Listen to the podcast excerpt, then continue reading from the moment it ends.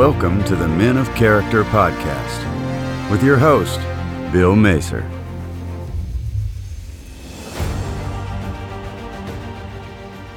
You know, if you take people and you expose them voluntarily to things that they are avoiding and are afraid of, you know, that they know they need to overcome in order to meet their goals, their self defined goals, if you can teach people to stand up in the face of the things they're afraid of, they get stronger. Know what the upper limits to that are because you might ask yourself, like, if for 10 years, if you didn't avoid doing what you knew you needed to do, by your own definitions, right, within the value structure that you've created to the degree that you've done that, what would you be like? What would you be like? What would you be like? What would you be like? What would you be like? What would you be like? Okay, welcome everybody back to the Men of Character podcast. Uh, I'm your host, Bill Mazer, uh, founder of Men of Character. Today I've got very excited to have Akira the Don uh, with us. He's a world renowned DJ, musician, and producer. Um, most recently, the way that I found him is he's worked on what is called the meaning wave genre of, of music here, which is a spoken word with like trance like beats uh, including the words of Jocko Willink, Jordan Peterson, uh, Naval Ravikant, and many more. He's garnered himself millions of streams across YouTube, uh, Spotify, iTunes. That's how I found him, uh, well, through Twitter and then through um, him becoming a regular on my Spotify playlist. So, welcome, Akira. Thank you for, for taking the time, brother. Hey, thank you, G. Shouts out to Twitter. Twitter does seem like an awful waste of time sometimes, but it actually can be useful. That's true. You got to make it useful. the That's default is right. The time. Yeah. That's right. It really is. It's- I mean, Twitter. I treat Twitter like a dojo Uh-huh. for uh, for building the skill of not reacting to stuff. That's true. That's actually very true. Even what's interesting too, when you when you gain a following and then you get you know more people and you get more of the r- crazy responses, it really does give you. It's a nice study in like human psychology and yeah, it is. It's like a big factor of DJing is being able to read the room, as they call Uh-huh. it. Like you kind of look out at the crowd and you work out what's going to work best for them and how best you can take them on a journey and this, that, and the other, and what sort of people they are, what they're going to respond to, and like you, Twitter's really good for that. Like reading the Twitter room, and uh, for good or ill, because you know right. sometimes you're like, damn, damn. I thought better of you, humanity. And then other times it's the opposite. Other times you're like, yeah, Well, I I think I'm that beautiful. what I wanted to talk about, and I, I tried to listen to a couple of your interviews that you've done with Logo Centrifugal, who's a who's definitely a friend of mine, and he interviewed you, and Jordan Peterson, obviously. Yes. But I wanted to focus on this, which I think is related, right? You're what I like about your music. So I'm a hip hop fan, and I feel like you know you. But see, I I listened to hip hop from the '90s. So I'm 36 years old, so my John, my you know, I was listening to Nas and Biggie and Wu Tang. That was my yeah, exactly. But I feel like you, I've all, I've thought in the last couple of years, I'm like, if somebody mixed like self improvement with hip hop, like I would listen. And then I came, then I came across your work, and I was like, boom, done to rap. But I really feel like you're, and I, and I think I saw a quote of yours where you said that your goal is to raise the, and I'm paraphrasing you, so you can correct me if I'm wrong, but to raise like the mass consciousness of, of, of society. But I really think that's true. If you think of it, like a lot of the music that's popular today, it's just at this very low frequency. Um, so is that like really what your your your goals are when you're when you're creating music? Yeah, well, uh, music is an incredibly powerful delivery system for ideas and knowledge. And I worked this out pretty early when I was 15. My revision consisted exclusively of reading my notes over ambient instrumentals and playing them when I went to sleep. And I did really well.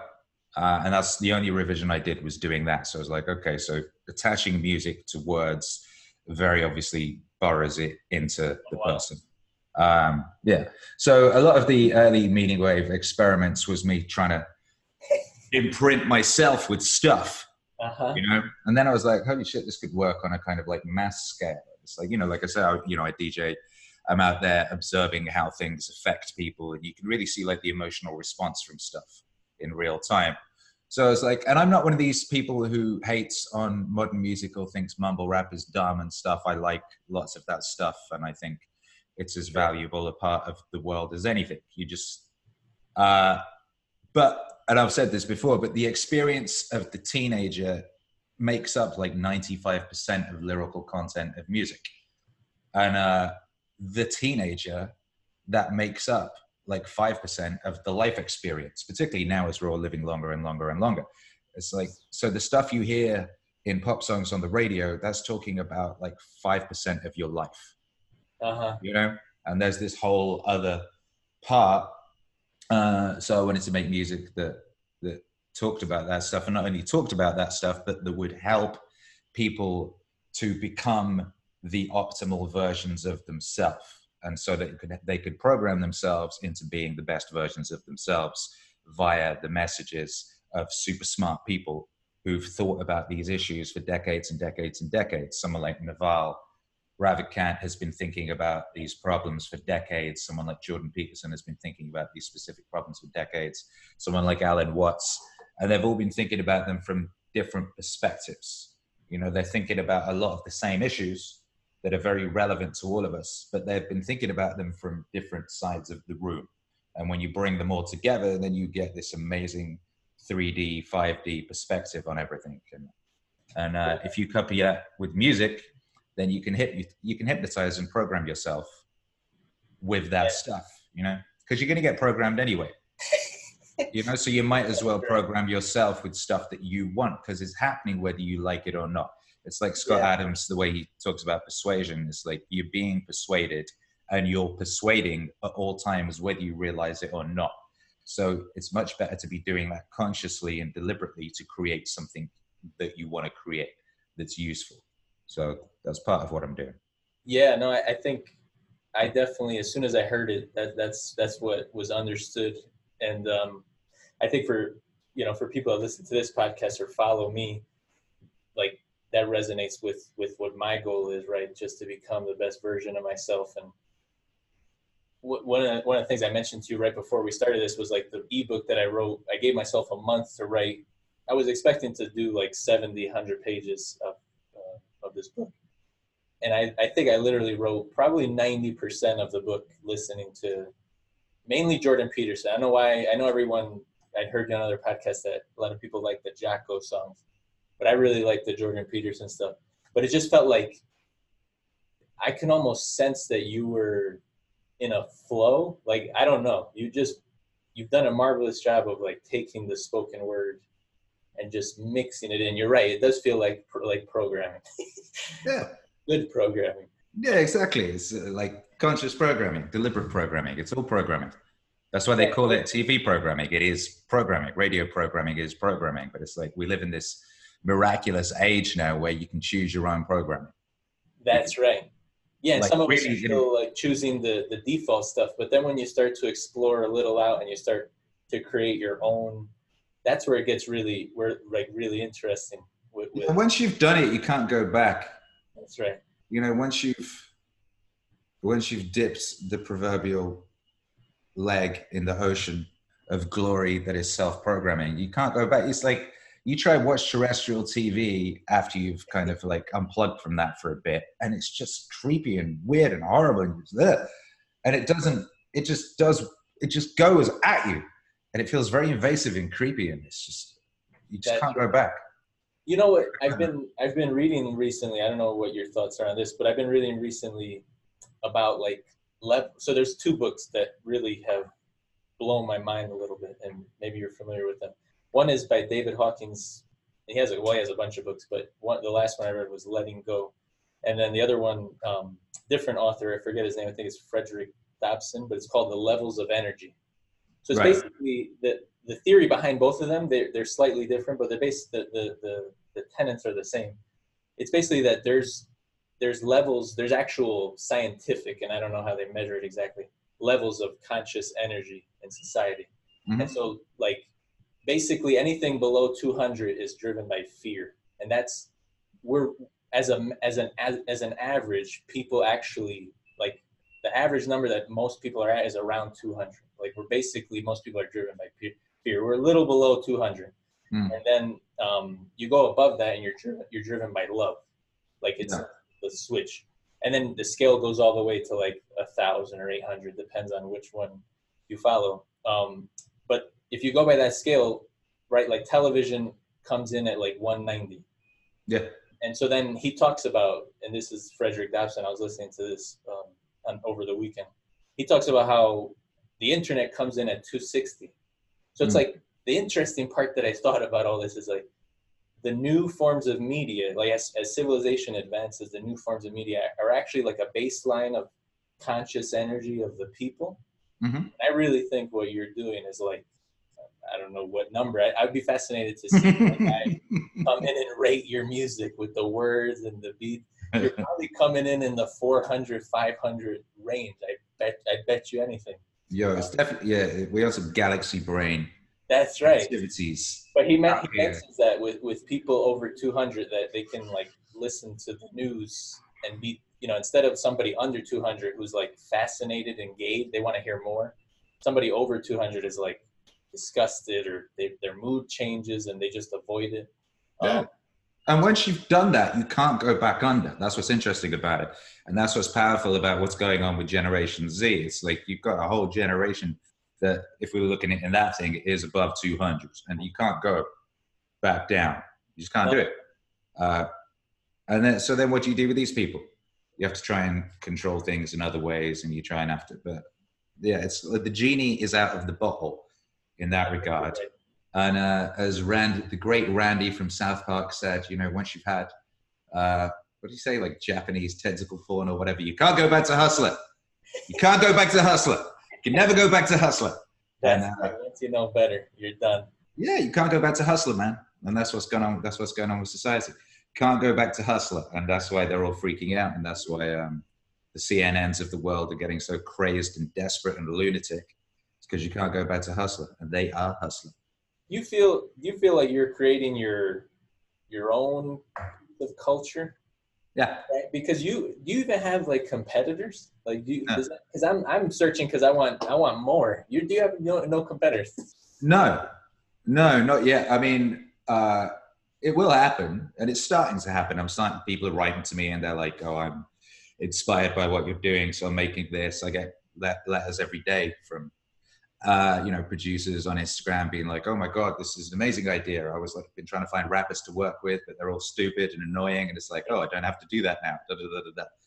So, you know, this this is a thing that will definitely be growing. Um, but what I'm doing is is unique to me, uh, as Naval elocuted so eloquently. Uh, no one can compete with you on being you. So if you're being you completely, no one can compete with you on that shit. You ain't got to worry. As you're saying, much of what goes on is driven by fear, and a lot of what goes on in music is driven by fear, and people are afraid of losing their spot. They're afraid of people taking their ideas. They're afraid of people uh, casting them out of the industry or not being. There's much of what goes on in the music industry is fear driven. So if you remove yourself from that, hey, what's up, babe? Hi, wife. Wife has just come in with a piece of paper. Hey? Thanks. Thank you very much. Yes, thank you for that piece of paper. Yes, indeed. Um, where were we? You were Yeah. saying that much of the music is driven by by fear. Yeah, it is. So you know, and that's why uh, otherwise seemingly more intelligent people are doing dumb stuff and saying dumb stuff is because they're, they're afraid that if they don't, they'll be rejected and, and uh, cast out. Lots of what's going on these days is people being afraid of being cast out. Uh, it was the Romans who had that as a punishment, right? What did they call it? Uh-huh. I don't know. They had So- a word for that. One of their particular punishments was you'd be cast out of society, and they'd kick you. But, but Exile. what's it? Was, it, was it exile? Maybe it was exile. Because what was it, what's interesting about it compared to now? You could do some particularly heinous stuff, uh and so the punishment would be to cast you out of society for a period. be like three years, then you get to come back, and maybe hopefully you've learned your lesson. What's interesting about what's going on now is that uh, the kind of uh, the authoritarian sort of social justice lot are creating this kind of kangaroo court online trial system. Yeah. And you're not, you, and so you're cast out, you're cancelled. You know, if you said the wrong thing, then you're cancelled. Kanye is cancelled. Rub, rub, rub, rub, rub, cancelled. But what cancelled means, that's like you're cast out, but forever Yeah. and forever and ever and ever. There's no chance of being brought back in or atonement or anything like that. It's like if you've done something they deem wrong, you are done forever. And that's basically death. That's like a death sentence. But do you think that they could they they be able to like do that to to you? No, you can't. That's what. I don't even think the that they can do that. Like I wouldn't listen to those people.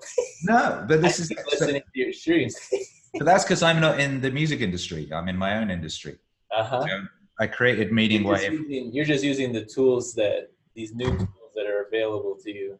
they're available to everyone. So I create the Meaning Wave universe. So Meaning Wave is my brand, and that's what I do, and that's what I make, and that's my thing. And I have the Meaning Wave universe, and I have a story, and it's, you know, this thing is going to lead to this thing, and it, I, I think of it kind of like the MCU. I have like phases and goals and stories and things to get to, and to get to that thing over there, first we need to do this so that we can understand that later on, and so on and so forth. So that's just my world. Uh-huh. That's what I do. So I can't be cancelled. You know, you can't. What are you going to do? He's cancelled. All right, thanks. And I carry on exactly as I was. Makes no fucking difference whatsoever.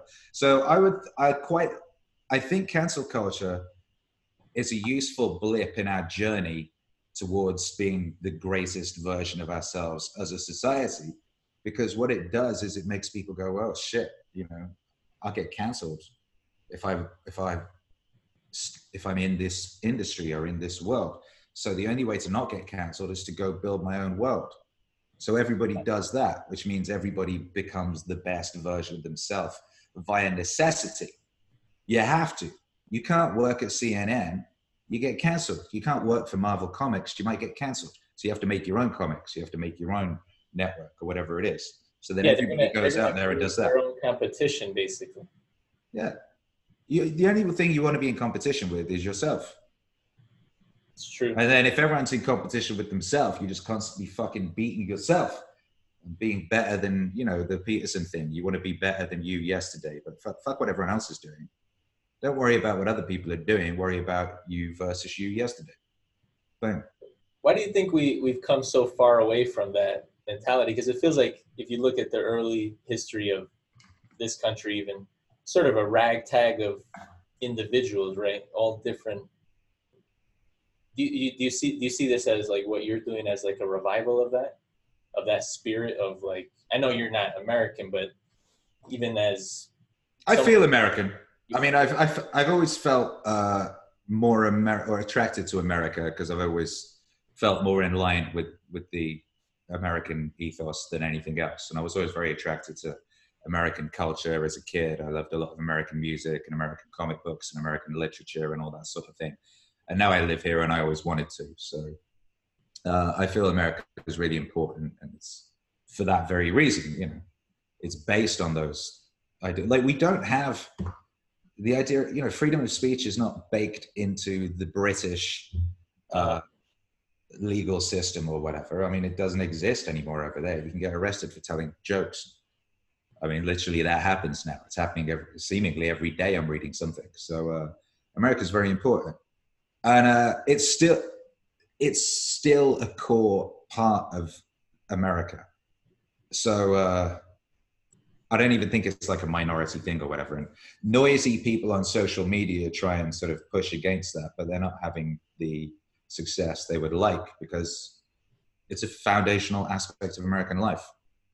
You can't just you can't remove that in less than a generation via being noisy on Twitter. You can scare people certainly, and that has happened.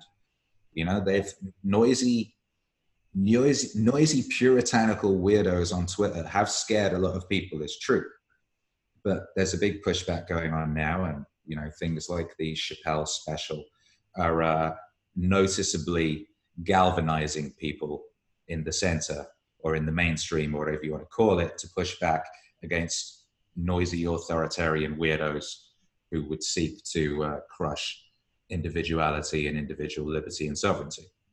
And that's a beautiful thing. Yeah, well, it always seems to be right, like the artist that is the last defense against those freedoms, right? Because they're unwilling to, right? Like Dave Chappelle's like, no, I'm, I'm just gonna continue to say my jokes because I don't really, you can't cancel me. Yeah, exactly. It's Well, like, that's, yeah, you know, Chappelle canceled himself 10 years ago. that's true. That's Yeah. true. He said, fuck this shit. He said, but you know, he like a few too many Hollywood ex- executives tried to make him put a dress on. this is literally true. Have you seen, have you seen that interview? Yeah, yeah, yeah, The, yeah. the behind the actors studio interview, he famously recounts the story of he was making his movie. I think it was Half Baked, and he'd always heard rumors about like if you're a black guy in Hollywood, they try and make you put a dress on. It's like, and then literally the producers keep coming to his trailer saying, "Ah, Dave, we think it'd be really funny if you did this next thing, but in a dress." And he's like, "Ah, no." And they keep coming back and they keep trying to make him do it, and uh, that and a bunch of other things related to that led him to go, do you know what? Fuck this thing. Being famous and being in Hollywood is not very good for me or anyone. And he went, boom, and quit. But he loved comedy. And he came back eventually, but he came back just as a stand up comedian. One of the saddest things I've seen recently was uh, comedians in cars getting coffee with Jerry Seinfeld and Eddie Murphy.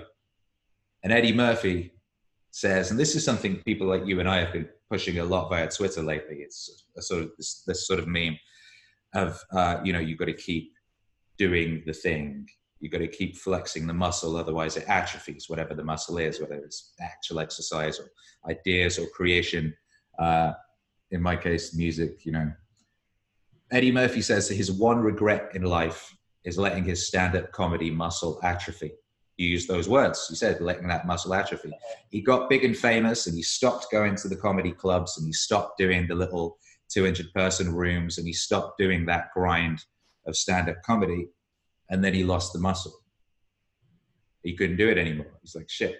You know it's a, you have to keep doing these things. Gary vee talks about the clouds and the dirt and it's got you you want to be in the dirt continuously because if you Uh-huh. lose that you're adrift. That's why i talk so much about how it's important to stay in touch with contemporary culture like yeah maybe 90s rap music was your favorite music but like uh, if you lose touch with what's going on culturally say on a music level you're adrift from it. It makes no sense anymore. And you'll just think it's bad because you don't understand it. So you just like oh mu- all music now is shit. Uh, which is what what the hell is that? Which is what the generation before you said about your music you know every generation thinks that the music that came out when they were Yeah. 13 was the best music in the world. Uh, just so happened to be the point where they, you know, start getting their dick sucked or whatever. Uh, everyone thinks that just happened to be the time when music was the best. uh huh. Everyone thinks that. And it's because people lose touch with culture when they start getting older and getting busier and doing other shit. Yeah. But I Um, think it's, it's important to keep touch with these things. You, t- you touched on a point there that I wanted to dig into more because I, what I find also fascinating just observing your approach to your work is you described it as a you're on an ex, you're doing an experiment on how to remain in the zone Yeah. and I so yeah what I guess what have been your how long have you been in this experiment and what have been some of those has there been any learnings or how do you have you figured out like this is how I work best and oh yeah well it's a continual uh, you continually refining the process. So it's a continual case of all right uh, is this working? Is what's what's working? What's not working? Retool that retool that. I've been doing it since february 2018 Fe- i started it in february 2018 and then i did a kind of major rejig on january 1st 2019 and really escalated it like to, i thought i was going hard february 2018 but then i really went extra in january and then we're about to ramp up again but it's a continual ramping up but it's really working i mean how many albums have i released this year it's crazy it's a lot i think it's like 12 or something I don't know. And yesterday I was really pleased. Sorry, last year I was really pleased with myself because I made like four or something. Like most most artists manage one every three years, and you know, So what? So what did you find out? Like what? What are you doing? What's your? Do you have like a set routine, or you? Is there? Yeah. What's worked around well, in that flow? the first thing is that I noticed back when I was a music journalist that most bands' second albums sucked. And it's like you don't have to be a music journalist to realize that either. It's pretty evident. You're like, why might that be? And it's because when people make their first albums, they tend to be in flow, whether they realize it or not, because they've been in rehearsal rooms all the time with their homies, making music and writing songs. So they've just been doing that and doing that, and doing that and they make their first album and people love it and then the record company sends them on tour for a year two years and then they fall out of flow they fall out of the zone because all the stuff they were doing to get to where they were they're suddenly not doing that anymore they're doing something else and then when they go back to go and try and write the album they're not in the fucking zone anymore they don't know what they're doing it's and it comes out shit you know um, the people who manage not to do that i noticed tend to be some rappers have been doing it lately. Someone like Drake has been just consistent for a decade, whether you Uh-huh. like him or not. Like you can't argue that he's been consistently successful and his and his formula has been connecting with his fans, and uh, that's because he's been consistently releasing music just like every three months or something for ten years. Uh, Kanye West, same thing. Both of these guys have recording studios on their tour buses. So when they're on tour, they stay making music. And also, these guys both keep working with the newest people. They're both in touch with new stuff. They've really, really kept in that world. So they've basically stayed in the zone for a decade via various means. And uh, so I wanted to do that. And I've honestly found just checking in on a daily basis will keep you there. Like you don't have to be actually Just say, practice of it. yeah, say I'm like making music, right? Now I'm not necessarily making a whole song every day, although I would say I'm making music like five, six days out of every seven. If we were to break it down, and sometimes it's I'm just doing it every day for like a month, and then maybe there'll be a couple days where I'm not making music, but I'm always doing something to do with it. I'm always thinking about it. I'm always writing down any ideas that come into my mind. I'm always, I'm always every day I'm doing something to do with it. So that keeps you in there, Gotcha. uh, doing something to do with it. Once you're in there, to stay in there is literally as simple as doing something to do with it. And then it's a case of removing friction. Uh, so you want to remove friction wherever possible. So in my case of making music, I remove friction so that if I have an idea, I can instantly get it out. Like I've got templates set up in my music software that uh, I do things in batches. Batches is a big part of it, doing similar tasks together. Uh, and that will work in anything. So that keeps you in a kind of micro zone of the macro zone, you know, because you don't want to be jumping around from things too disparate. So you want to stay in a, in a, in a, in a pocket. And then you can bounce from similar pockets to similar pockets. And that keeps you in the macro zone. Uh, you want to remove extraneous friction like things in your diet you know you want to be you don't want to be eating stuff that makes you heavy and things of that nature so i started my version of the carnivore diet at exactly the same time i started the hyperproductivity hyperproductivity slash zone inhabitation experiment so it's hard to tell what has had the most impact gotcha.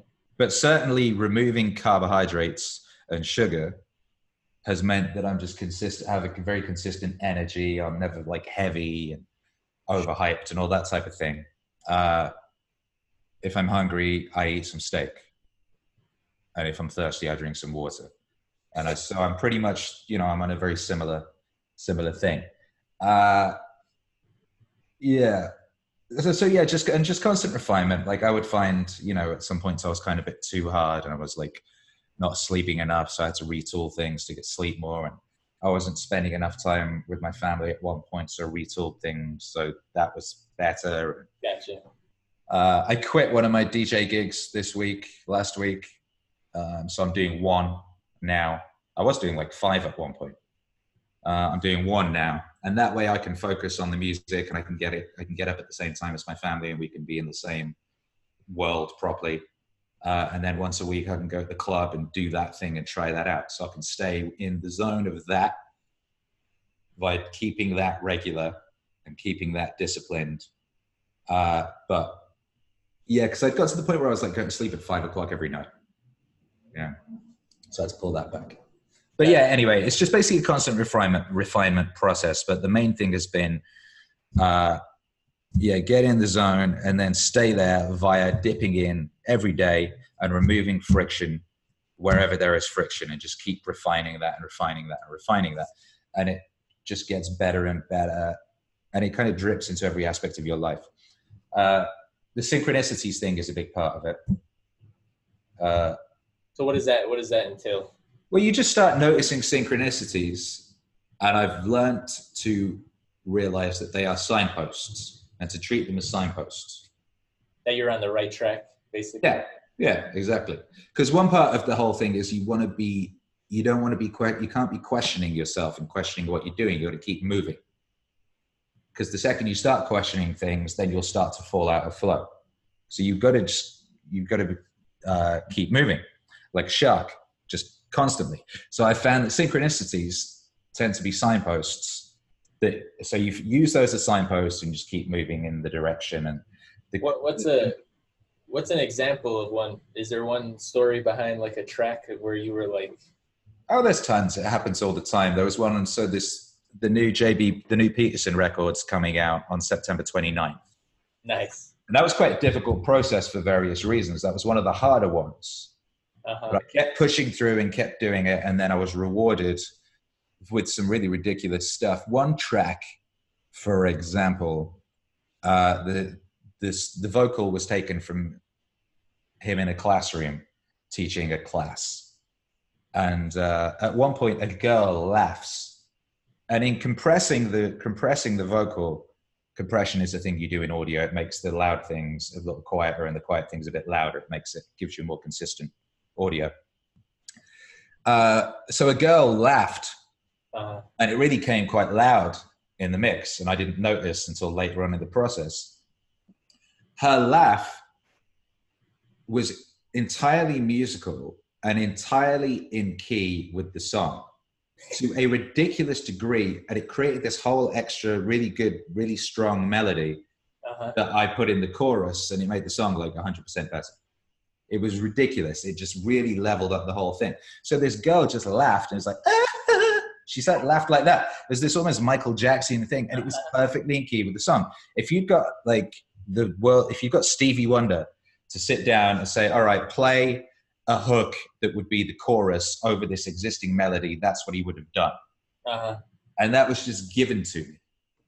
It's shit like that happens all the time, and like then, and then you just have weird things like weird little numerology things pop up for whatever reason. I really haven't looked into it.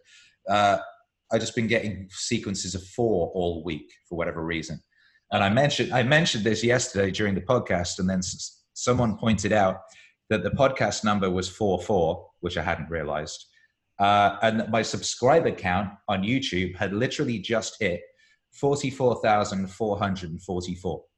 Oh, that's weird. As I said that, and then someone else goes, "Oh shit! Look at the time," and it was 4:44 p.m. PST, where I'm recording, which is ridiculous. Just absolutely, you know, and shit like that just happens all the time to the point where you just it just becomes very, very. I was checking the time right now. We're at 4:35, so we were a couple minutes off. Uh, yeah, you know. What about your your environment? Because you're, I, I think I see palm trees out your window. There is that an important part of your Yeah, well, here's the thing. I, space is it just the reason I live in in Los Angeles yeah? is uh, because I was reading a Charles Bukowski, Bukowski short story, and uh, I think he'd been to an orgy or something, and uh, I think he got robbed at the orgy, and he went home, and he, at least he had a bottle of booze left, so he drank his bottle of booze and went to bed. Woke up at noon, got up, took a piss, went back to bed. Life is as kind as you let it be, he said. And I thought, well, shit, Charles Bukowski, you're right. Life is as kind as you let it be.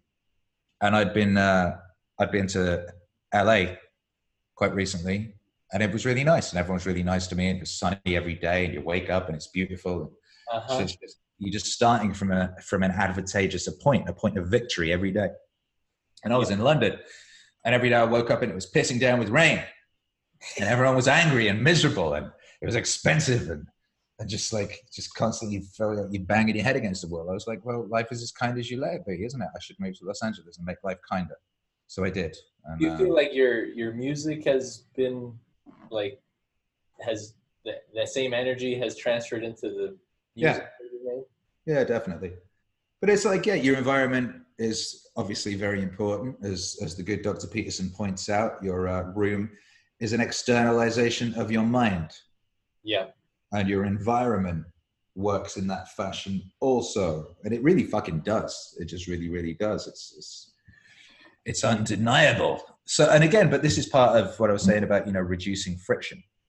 So having a tidy room, he says with with his wife's messy desk behind him, um, is a redu- reduction of friction. And I find this, you know, I get really deep into making an album. My studio starts getting messy and stuff, and I'll be like, oh shit. Take a couple of hours, clean it up, fix it up, and then everything and everything starts flowing way better. Like I'll be in the middle of making a record and it'll start getting a bit difficult. If I then clean the studio, literally this always happens, it suddenly gets really easy again. It's just uh yeah. So environment seems to play a big part in this thing. I think it's just honestly it's reduction of friction everywhere possible. And uh, you know, that's where discipline comes in because discipline in itself is a reduction of friction a reduction of chaos, a reduction of mess. So the more disciplined you can have, the easier these things get. Annoyingly. So I, I feel like you're, I don't know. I'm really excited. Well, the fact that you have the inside scoop that you have another Jordan Peterson album, I, I can't wait to hear it. Um, but I feel like you're, you've got your, I don't know. It's amazing the, like the the ownership of the niche that you're in that you have. Like this is going to be an interesting year for you. I, I guess what are your what are your plans moving forward? Is, is it just to pump out more albums, or you got? Is there some curveball in there that you're ready to throw at the? uh, yeah, you know, uh, the idea is to take this to stadiums. nice, Uh, just one Peterson track flowing to eighty thousand. yeah, you know, uh, we out here trying to be useful. You know what? You, you got to tour with Peterson. Now I think about it, you should just be Yeah. like, hey, man, bring me on your tour. I'll, you know, open for you. We'll run. Oh shit! I mean, he can come and open for me one day, and it would be beautiful. And uh, That's true. That's true. This, this scale is different. honestly, the way I think about it is that, yeah, this is this is a a really powerful and useful thing uh, that we're going to get to as many people as possible. And you know, we all have potential to be incredible. We've all got greatness and glory within us, and this is one way of getting there faster and it's one way of getting us all there faster. And I think about it's such a it's interesting how that movie is so overused in a mimetic and metaphorical fashion. But I think of the Matrix, and I think of the bit where Neo downloads martial arts, you know, and he's like, right, you need to go be a martial artist now. So he's like, all right, and he puts on a thing and he goes, "Bzzz," he goes, I know kung fu. Hmm. And uh, this is kind of like that this is kind of like that. It's like you can take. I've had so many people write to me about that Naval record and how it's just really practically helped them to become wealthier in just like a month. They're like just listening to that record and imbuing the messages within it and allowing them to penetrate the subconscious where they're going to do most of the work. That's the main thing because it's your subconscious that's doing most of the stuff. Or um, what was that book I read? Thinking Fast and Slow. And they call it system one and system two thinking. System one thinking is the stuff that you kind of do unthinkingly, the subconscious stuff, the reaction. And that's what most of what you do is. Most of what you do is that, particularly the older you get, you create habit loops in everything you do. And most of your life becomes a kind of habit, it becomes an auto reflex to stuff. So if you can program the subconscious to do what you want, uh, if you can put those those messages and, and goals and desires and things of that nature in the subconscious and have those working for you, rather than shit that's just ended up there accidentally, you're going to go a lot further, a lot quicker. And this is one way of doing that. And I get just fucking tons and tons of letters off people who are like, yeah, that Naval album, I'm making loads more money now. My business is doing way better. Da da da da da. People like from the what stuff, who people who, who are now able to write that couldn't write before, people writing novels and things of that nature. People with the Peterson stuff having similar things. It's, I just I'm getting hundreds of messages every day, and they're pretty much all saying the same thing, which is that. So, yeah. Anyway, the point being is we're really, really, really at the beginning of this thing, but we've there's a very small amount of potential uh, beneficiaries of this that have been reached thus far. Yeah. So Uh, you so you talk you, you mentioned it right now, like the goal of having everybody be the best version of themselves. Really. And you obviously are you're you're creating your music in order to help other people. When did you come to that conclusion? Like was there in your own life where you were like this is going to be my goal? Like were there was there any point where you weren't thinking this way as a as a kid or yeah, well, I guess maybe more of your own backstory of like, when did you realize, you know, this is what I want to create, this is what I want to do, I want to be the best version of myself, or were you always sort of geared that way? Yeah, I don't know. Um, I always was a rugged individualist. Okay. always. And I always thought that the way you could best help the world was by being the, like, that which you wished existed and to be an example of that. And I found out very early that if you smile at people, then that makes them feel better. And then they smile at other people, and then other people smile, and so on and so forth, which is a really rudimentary thing. But it's it's worth reminding ourselves of this. It's like if you want to change the world for the better, probably the best thing you could do right now is go walk outside and smile at people, That's right. Yeah. like and mean it, and make eye contact. Uh huh. Mean it. You know, that's going to have a way way greater effect on the world than anything you could do on Twitter. Uh, and I think of Twitter i- i- in that way. That's what I try and use Twitter for these days. Anyway, is like uh, to pass on useful stuff and uh, useful messages and useful practical ideas that could help people live better and stronger and less fearfully and more usefully and things of that nature. But anyway, I was yeah, I always was that way. And when I was a very little kid, uh, I was very much myself and myself and my uniqueness, and people around me didn't like that, so they would punch me in the face, and I would be in fights every day of my life. But my reaction to it was not to get resentful and bitter and sad. It was to sort of become defiant in that and be that even more. And so that's what always happened. What was the first the first album in this genre? Wh- Who was this? Who was the speaker that you used, and was that like the person that triggered you to start to create that? Well, you know, like spoken word and music is a thing that existed long before me. So that is the genre of that. And I've been thinking that really needs a name. And I've been thinking about that because Meaning Wave is, is just, is what I do. That's my brand and my style and my world. And I think it's like a cinematic, audio cinematic universe. And that began I mean, I was making stuff that was audio, that was spoken word and beats on my first mixtapes back in like 2004, Okay. 2003. I did the first online mixtapes ever, and they had that stuff in them. Um, but when I started realizing it was called Meaning Wave and started doing that was was around the time I was doing the the early JBP Wave stuff. And but I think the first time I used the, the word Meaning Wave was on a, uh, the first Jocko project. But the first full album would be would have been Twelve Rules for Life. Back in February of 2018. Ah, there you go, February 8th, 2018, which when that was released, and then it was at the end of February that I started the hyperproductivity thing. That the album came out in February. So February 2018 was an auspicious month for many reasons. Yeah.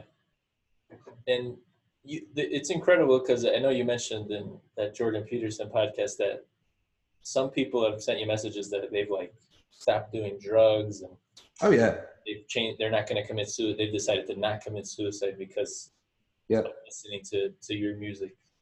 Is that like? Did you expect that to occur, or was that like sort of shocking to you? Well, you? I mean, I've people. As long as I've been making music, people have found it useful, and I've had similar reactions. When I was making rap, purely rap music, and I was rapping, and I was relating my experience, no one was doing that at the time. Like people would just within within the rap world, uh, rap was quite conservative at that point in an odd way. It was like you can only talk about certain stuff and you can only dress a certain way and it's very very different now. But th- what's happening now with the kind of post little peep kind of emo emotional rap movement i was doing that in like 2002 or whatever. So people were like oh man this is really helpful to me because like you know you're admitting weakness or whatever it is on record and i don't hear that in other places Sure. so that's what was I was doing at that point. So I've been aware of the power of music to positively and usefully impact people for as long as I've been engaged with it. Uh, but the level at which this meaning wave stuff has been proving useful to people has been quite astounding. Like, like I said, it's like hundreds of messages a day at this point and it's that kind of thing. It's like this is either this is really helping me or this has got me off drugs. So many people got off heroin. I've got so many messages of people who got off heroin, which is beautiful, and uh, people you know sorting out their relationships, people fixing their relationships with their wives and kids, and all sorts of crazy stuff. But you know, it's it's the fuck the power, the power of of, of logos and music. You know, combine combine that combine those two things, man, it's like we don't know what the upper limits of this thing are. We barely scratched the goddamn surface. I feel that there are probably government government laboratories like looking into this stuff and not mentioning it at all because it's about the most powerful thing I've ever come across. Uh huh. Well, I know I, I've I've been like I'll go running outside, right? Like this summer, I've I've gone maybe three or four times running outside, and I'll put in your tracks, and I'm telling you, I get like a couple extra miles off the Yeah. the euphoria of like you know Jocko say something or Jordan Peterson say something, and I'm just good. Yeah, well, that's why David Goggins says it's cheating. and it kind of is. It's like, you know, it's like, uh, you know, it's like doing ayahuasca to reach that dimension, which can be, you can get there by like fucking fasting and meditating for seven years or something. But it's like, Yeah. oh, you could do that, boom, you're there. And uh, music seems to be a bit like that. And uh, it can help you to access those reserves of power and energy that everybody has, but people don't realize they have access to. Sure. Yeah. What do you What do you listen to? You mentioned you keep current with the culture, but is there any artist or something that you listen to to in your own free time or? Yeah, I mean, um, I've if you go on my Spotify, I have a number of playlists. Uh-huh. One of them, which is the Akira the Don's Verified, is like where I put stuff that's kind of new that I'm listening to, and bits of old stuff.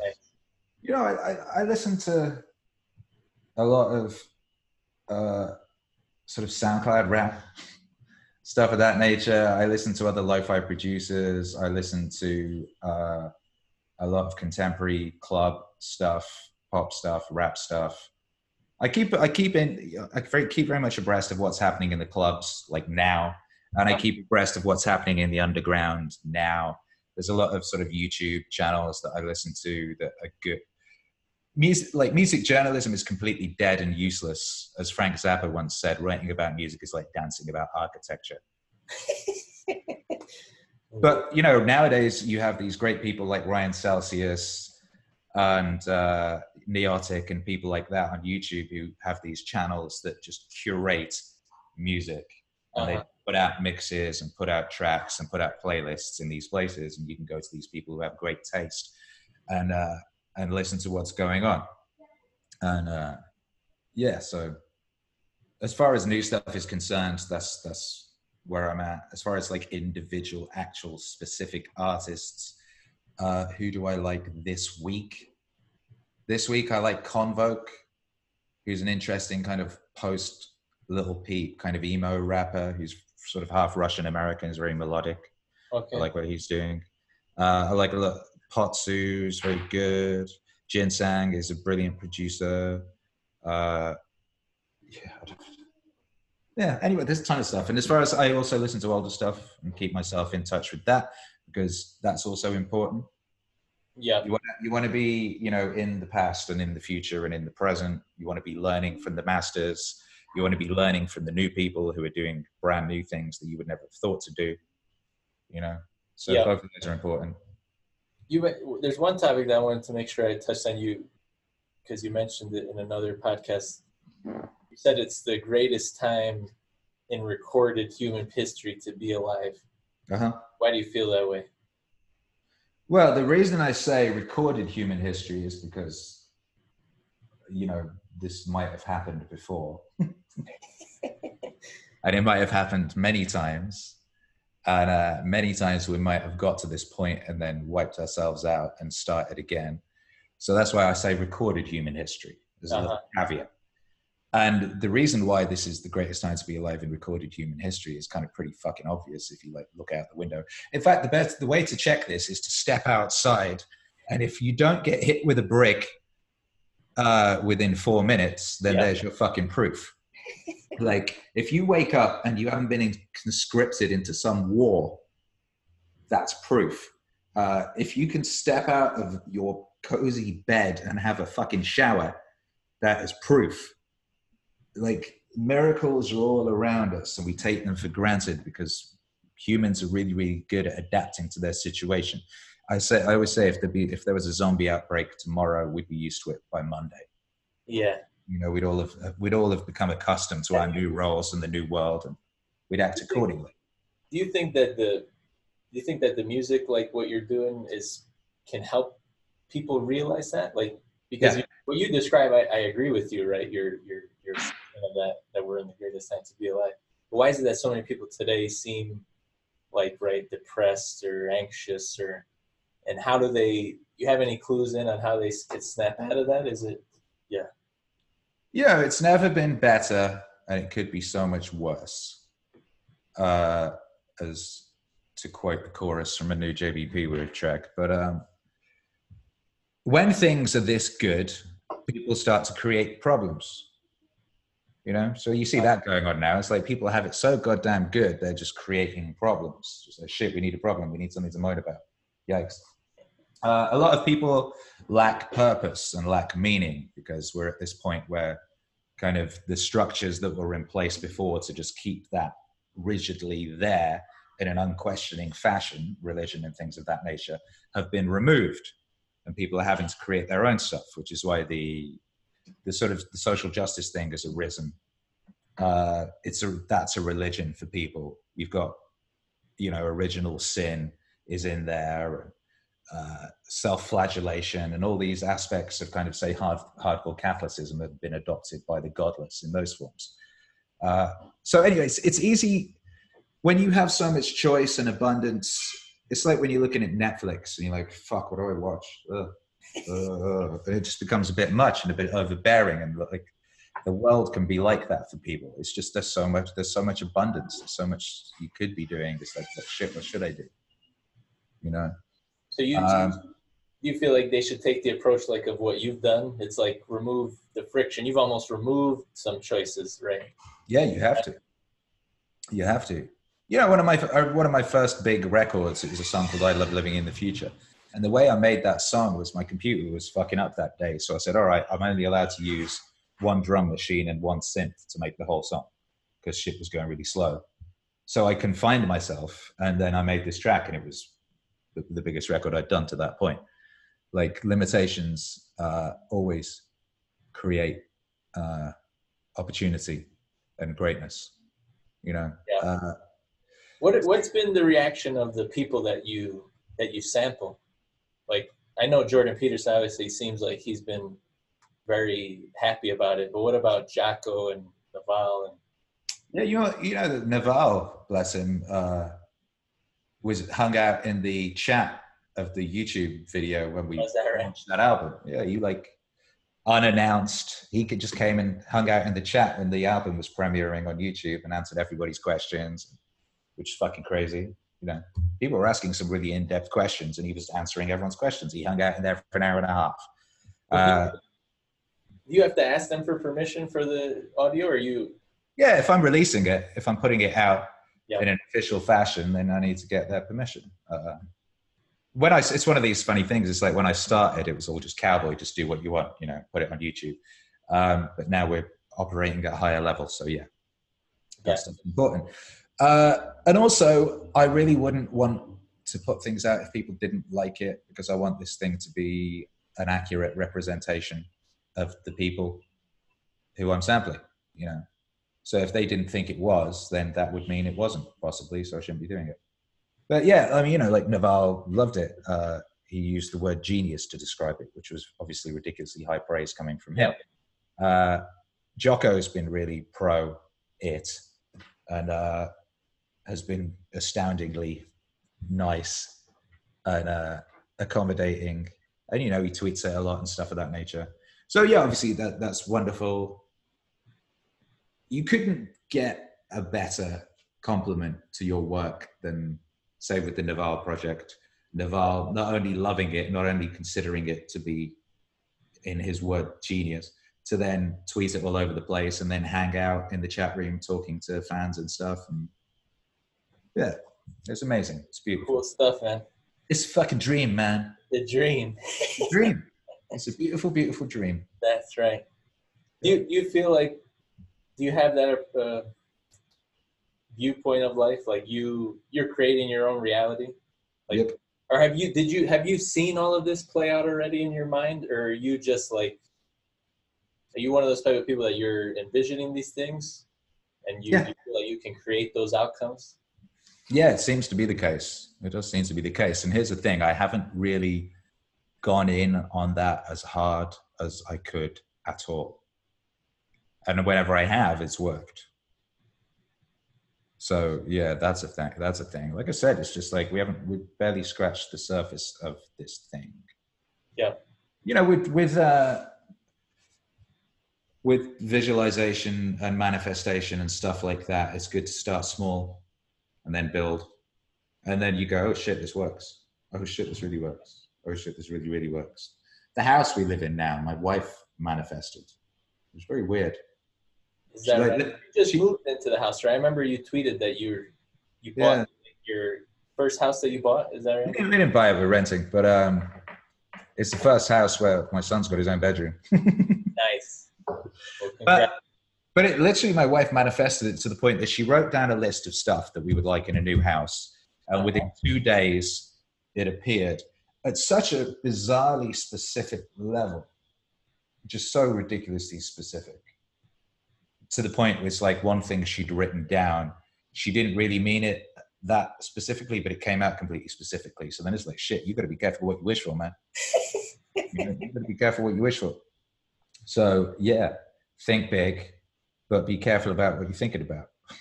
I found that, Yeah, there's a. So I did. I just re-aired the Men of Character conference, and one of the talks is how to ask for anything and actually get it. Uh-huh. that was his the speaker's point. Like, well, not that you can like say something and, and get it automatically, but his point was that people actually don't ask clear questions. They're very Yeah. vague. They're just like, I want a better job. I want more money. Instead of saying, oh, I want to be director of so and so at this company. Like be more be more specific in your in your questions, and Yeah. the world will be better.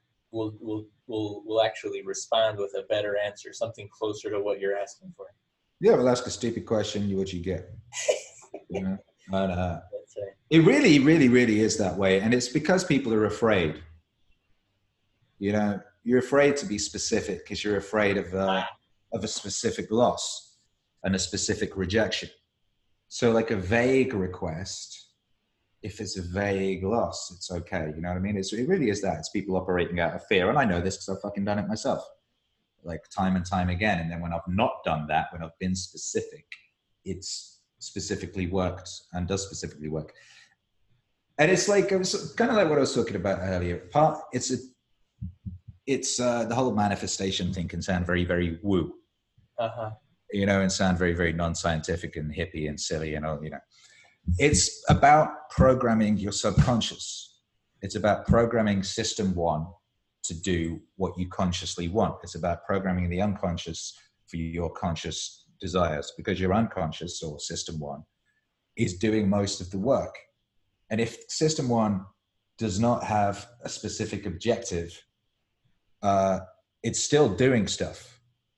It's still doing shit. So if you've unspecifically given it some vague instructions, it will carry those out to whatever is the most specific seeming outcome of that. Or it will be doing like what's programming from other things, from other people, from what you've watched on TV or what you're listening to on the radio without thinking about it. It'll be doing that shit and making that shit real. It'll be making that stuff come about. And you won't even fucking know. So all of this stuff, whether it's affirmations or whether it's like uh, chaos magic and all these various things, is just ways of programming the subconscious to do what you want. Yep. Well, I think I'm I'm all out of questions, but how? I guess my last question is, um, what in what ways will you be attempting to program us in the future here? So you mentioned Jordan Peterson. Is there anything else that we should be on the lookout for? Yeah. Yeah. I mean, there's a ton of stuff. Like I said, said you know, it's uh, the meaning wave universe is at its early stages. Think of it like the MCU and think about it at the beginning of that. You had fucking Iron Man and then you put the Avengers together and stuff. And then it starts to go out into space and tell bigger and bigger stories. And that's, that's what we're doing. So we've got some very, very big cosmic characters coming in in the near future that are going to help us to accelerate our transition from chrysalis to butterfly. I feel like you're gonna drop uh, Tony Robbins on us or somebody. Well, here's the thing. I mean, we've got some. I, I don't want to like uh, give anything away. What I found, I you know, learned this from Ghostface many, many years ago. He's like, you know, talk less and do more. He's like, Uh-huh. and he, I remember, I can't remember exactly what he said, but he something he'd realized in his life is when he when he talked about projects before they happened, that would tend to sort of stop them from happening in a weird way. or Uh-huh. would create trouble or create problems or whatever. So anyway, um, there's some amazing, huge stuff coming up. I've got two albums done and ready to go right now, and I'm I have like I've got like years and years and years and years worth of stuff um, sort of planned. and uh, it's going to be a great mix. Well, what we're trying to do here, and you can kind of see this in what's come out this year, is I, I sort of swing from uh, a pendulum of uh, sort of hypothetical or, or what you would do in the mind to practical. So Uh-huh. very, very, very, very practical. Because I think that's very important. A lot of this sort of stuff is conjecture. A lot of this stuff is like people talking about ideas, or, but you need to be able to practically apply them to your real, real day to day life. And You you, know. the David Goggins and Jocko as the more practical, Exactly. Ah. Exactly. Jocko is incredibly, more theoretical, ideas based. yeah, you know, someone like, yeah, someone like Alan Watts is dealing with matters of the mind. Someone like Joseph Campbell's dealing with, you know, the archetypical and things of that nature. And it's like, how do you put these things into your actual day to day life? So you've got to be able to dream it and then you've got to be able to do it, you know? Uh huh. you've got to you've got to be able to execute so that's a big part of it and that's you know that's where some people get it messed up and it's like for example when um there was all that talk of the idw uh i felt that it was lacking practicality and i felt that people dark web, the whole all these. yeah. Yeah. Int- the intellect is is a powerful thing and it's a useful thing, but it's like I don't know who said it. Sometimes it's it's ascribed to Plato, but the idea, the what was it? The quote that the ideal citizen is the warrior poet. Yeah. You know, because uh, the intellectuals just spend too much time in the mind. Sure. The, the body suffers, and the, then you've got these people who spend too much time on the body but not in the mind, and that suffers. And Yeah. you need a unity of the two.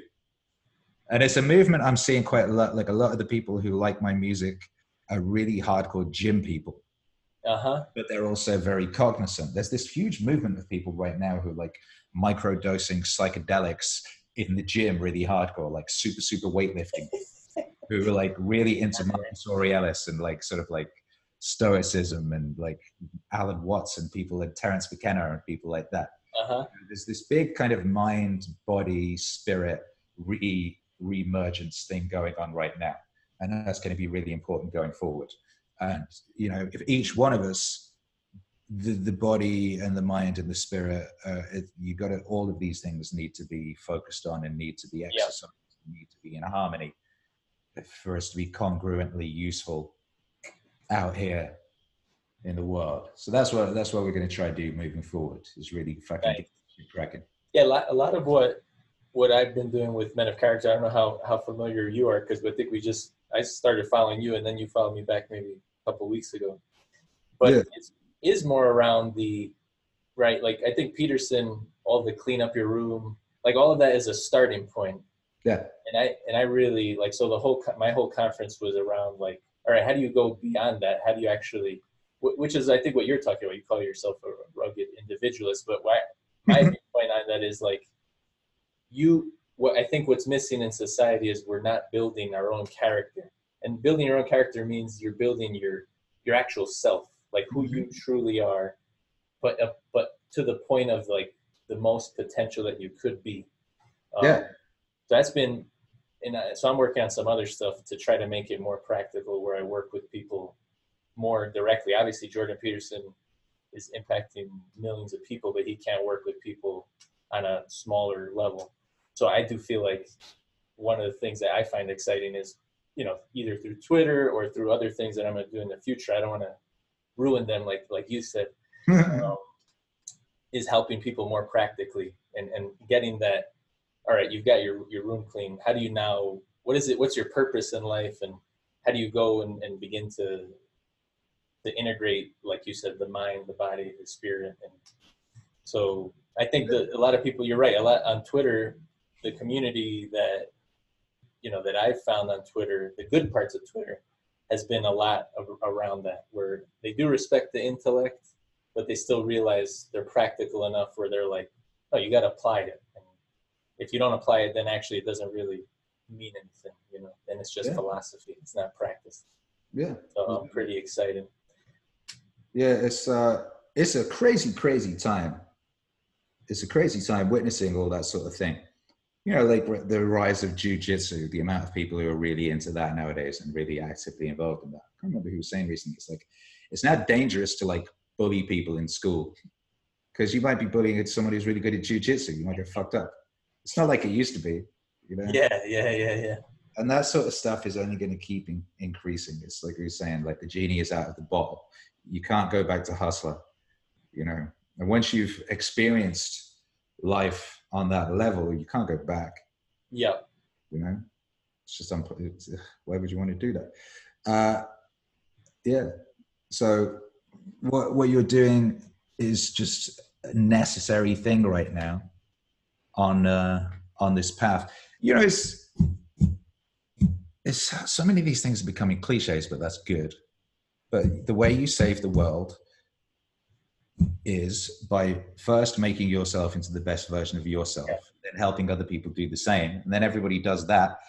You're in a fucking incredible. you're in a fucking in a world of superhumans, That's and not very many people will therefore need helping. And those that do need helping, we have them resources to help them. You know, and they have examples. You know, you need examples. You need to be able to look to people. It's, that's why it's really important for you to like live uh, a congruently, but like you know, live the examples you're talking about. So that's why philosophers who are or sort of like intellectuals who are say out of shape cause problems because it's like, well, you're obviously not living to all this stuff you're talking about. You're not practicing it, so yeah. it's hard to fully engage with something or someone when they're obviously not like living up to their own ideals or whatever. You know. So Well, you what I what I found was in my own experience, like what I was trying to do was trying to. So I didn't have a great like male role model. My father was had his own issues, drugs, alcohol, his own mental illness. great person, like the great heart, but Yeah. was never what I would call like a good man. So what I think what happened to me was on my own path to my own journey to find out what it takes to be a good man. I think I sort of became one, and then I realized, holy crap, the peop- there's actually other people that need what I just realized. Yeah. So it's a weird thing where where the problem that I solved, I might be able to help other people. So I'm not saying I'm a, a father figure, but it's like somebody to at least like play some of that mentoring role or guidance role because I might be a step ahead of you, and or you could be a step ahead of me on another spot. Um, but that's been Yeah, exactly. Exactly. And it's, you know, the the new Peterson JBP Wave record is called Father. uh-huh. Uh, kind of about that. There's a, it's a lot to do with the, the role of the father, uh, the actual father, the spirit of the father, uh, the disembodied sort of spirit of the father across time, uh, all these various various aspects. And you know, it's it's because we're at this point where this incredible amount of children are being raised without fathers yeah, and then they're being raised without positive male role models in like they aren't in school and they aren't in society at large and all the tv shows the dudes are all morons bumbling drunks. Yeah, uh, and just yeah.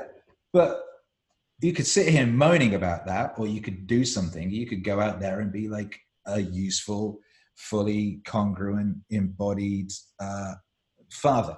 Yeah, you know you could go just go out there and be that. And obviously you know that's what you're doing. And i see a lot of people in the twitter world doing that uh, and we're starting to see that filter out into the world again so That's awesome. I'm, I'm super excited to, to hear it.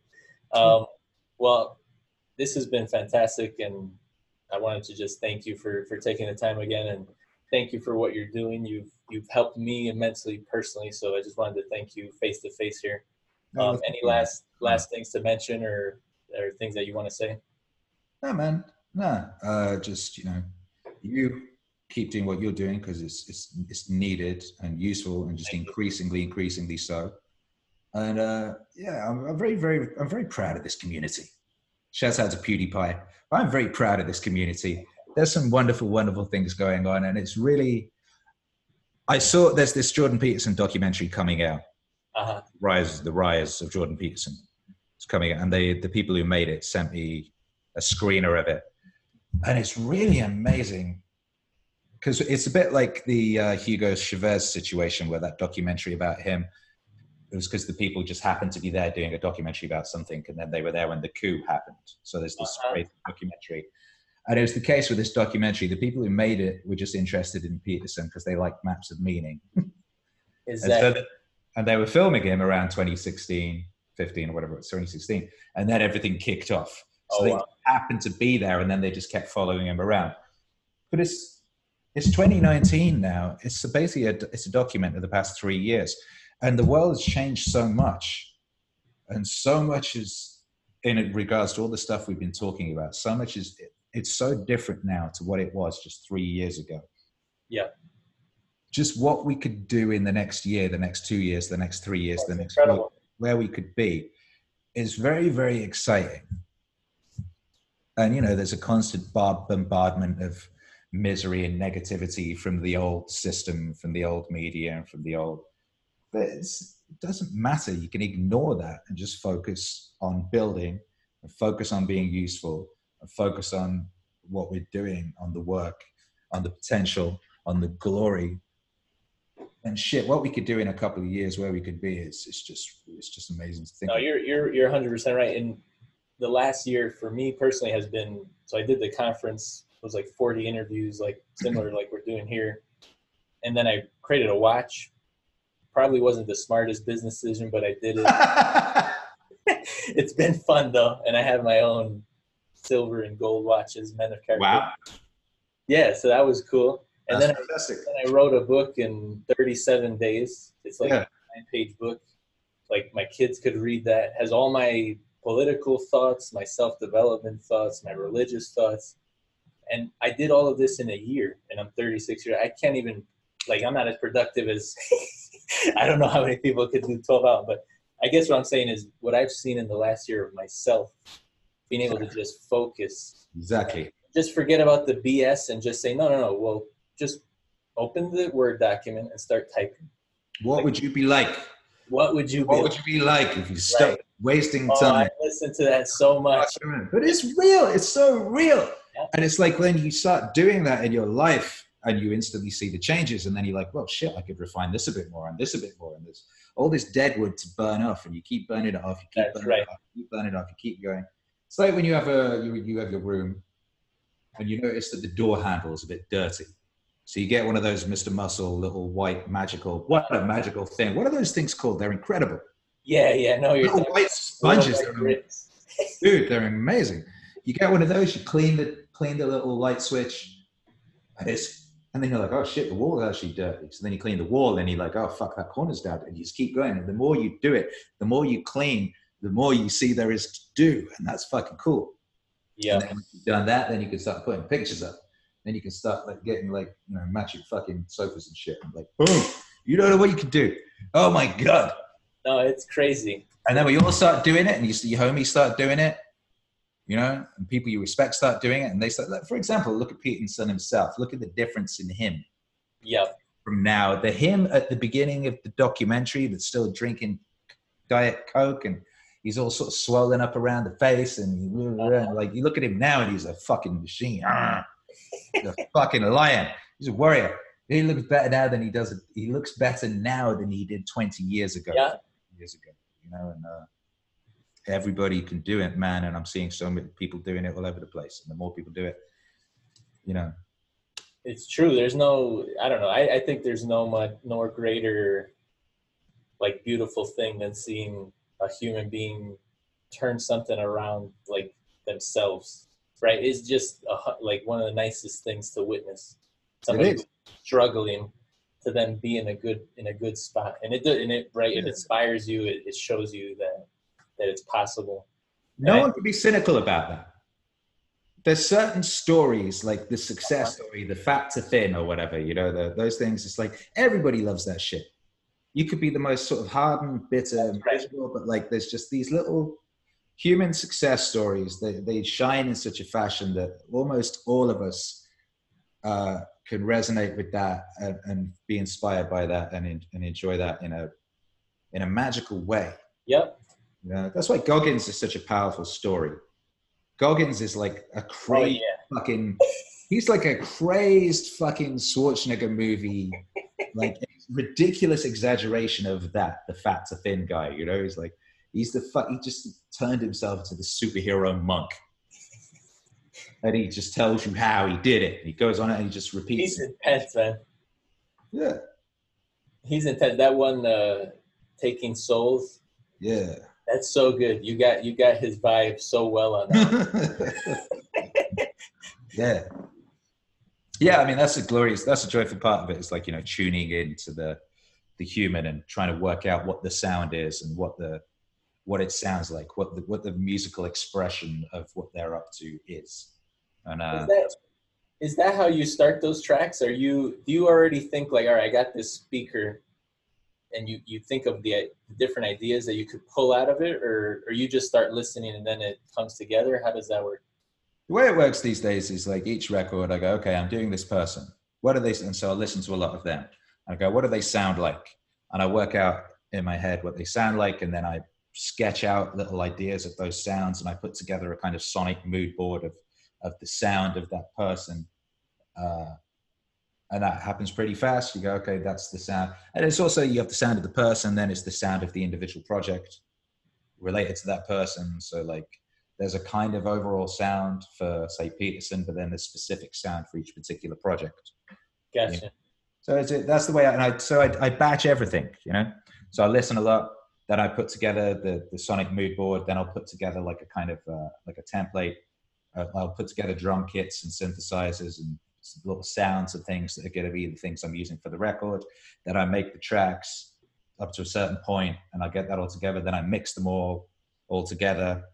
Uh, then I master them all kind of all together type thing. I'll do it all in in like batches, like I was saying It Yeah. helps remove friction. It helps you stay stay in the micro zone of the macro zone. doing it in that fashion. Gotcha. Yeah. Perfect, brother. Yeah. I appreciate you and, and thank you once again, man. This has been awesome. I, I've been I've enjoyed it and I, I've loved picking at your your brain here and getting better understanding of how you approach work and, and what you're doing. It's inspiring stuff and I appreciate it. Yeah, likewise, Jay. All right. Likewise.